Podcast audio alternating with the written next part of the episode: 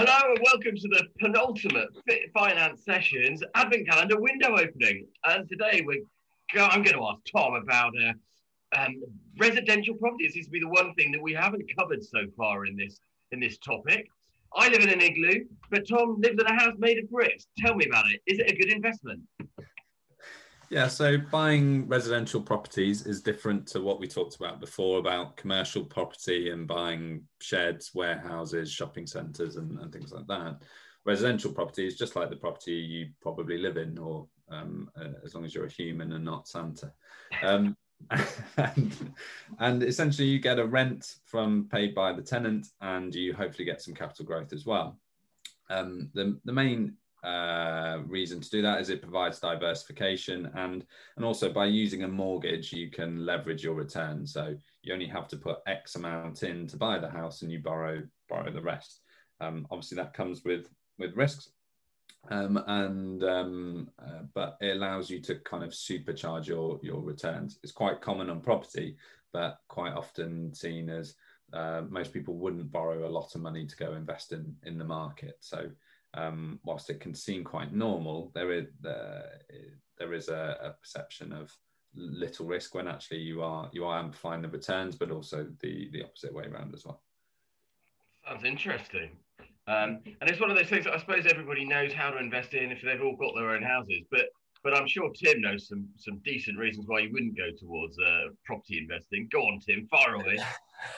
Yeah, well, I think the, the, the obvious one, as, as Tom's already mentioned, really is the, the leveraging aspect to it. So you're, you're borrowing to buy an asset, whereas um, the other types of investments, more liquid investments, market investments, and that sort of thing, um, you know, you're, normally you're not borrowing to, to be part of that. So there's some inherent risks straight away there.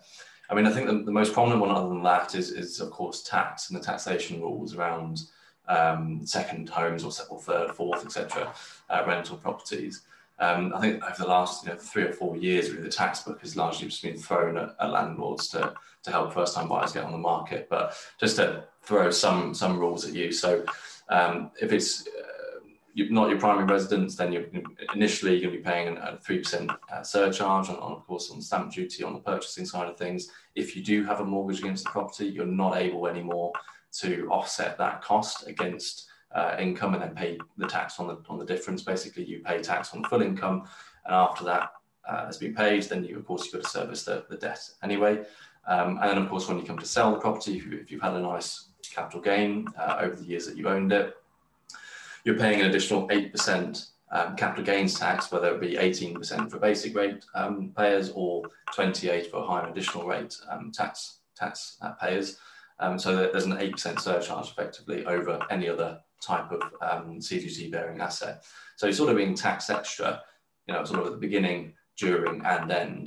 So it, it is, um, you know, you do have to be careful um, with regards to the tax planning when you get involved in that sort of thing. Fantastic, really clear. So it's, a, it's an interesting investment, diversifies away, but but comes with a with a whole heap of tax rules and legislation around it that, that doesn't make it as, as necessarily as nice as it might otherwise have been. Exactly. Thanks very much, chaps. And tomorrow it's the final window opening before the big day. Can't wait. See you then. Bye-bye.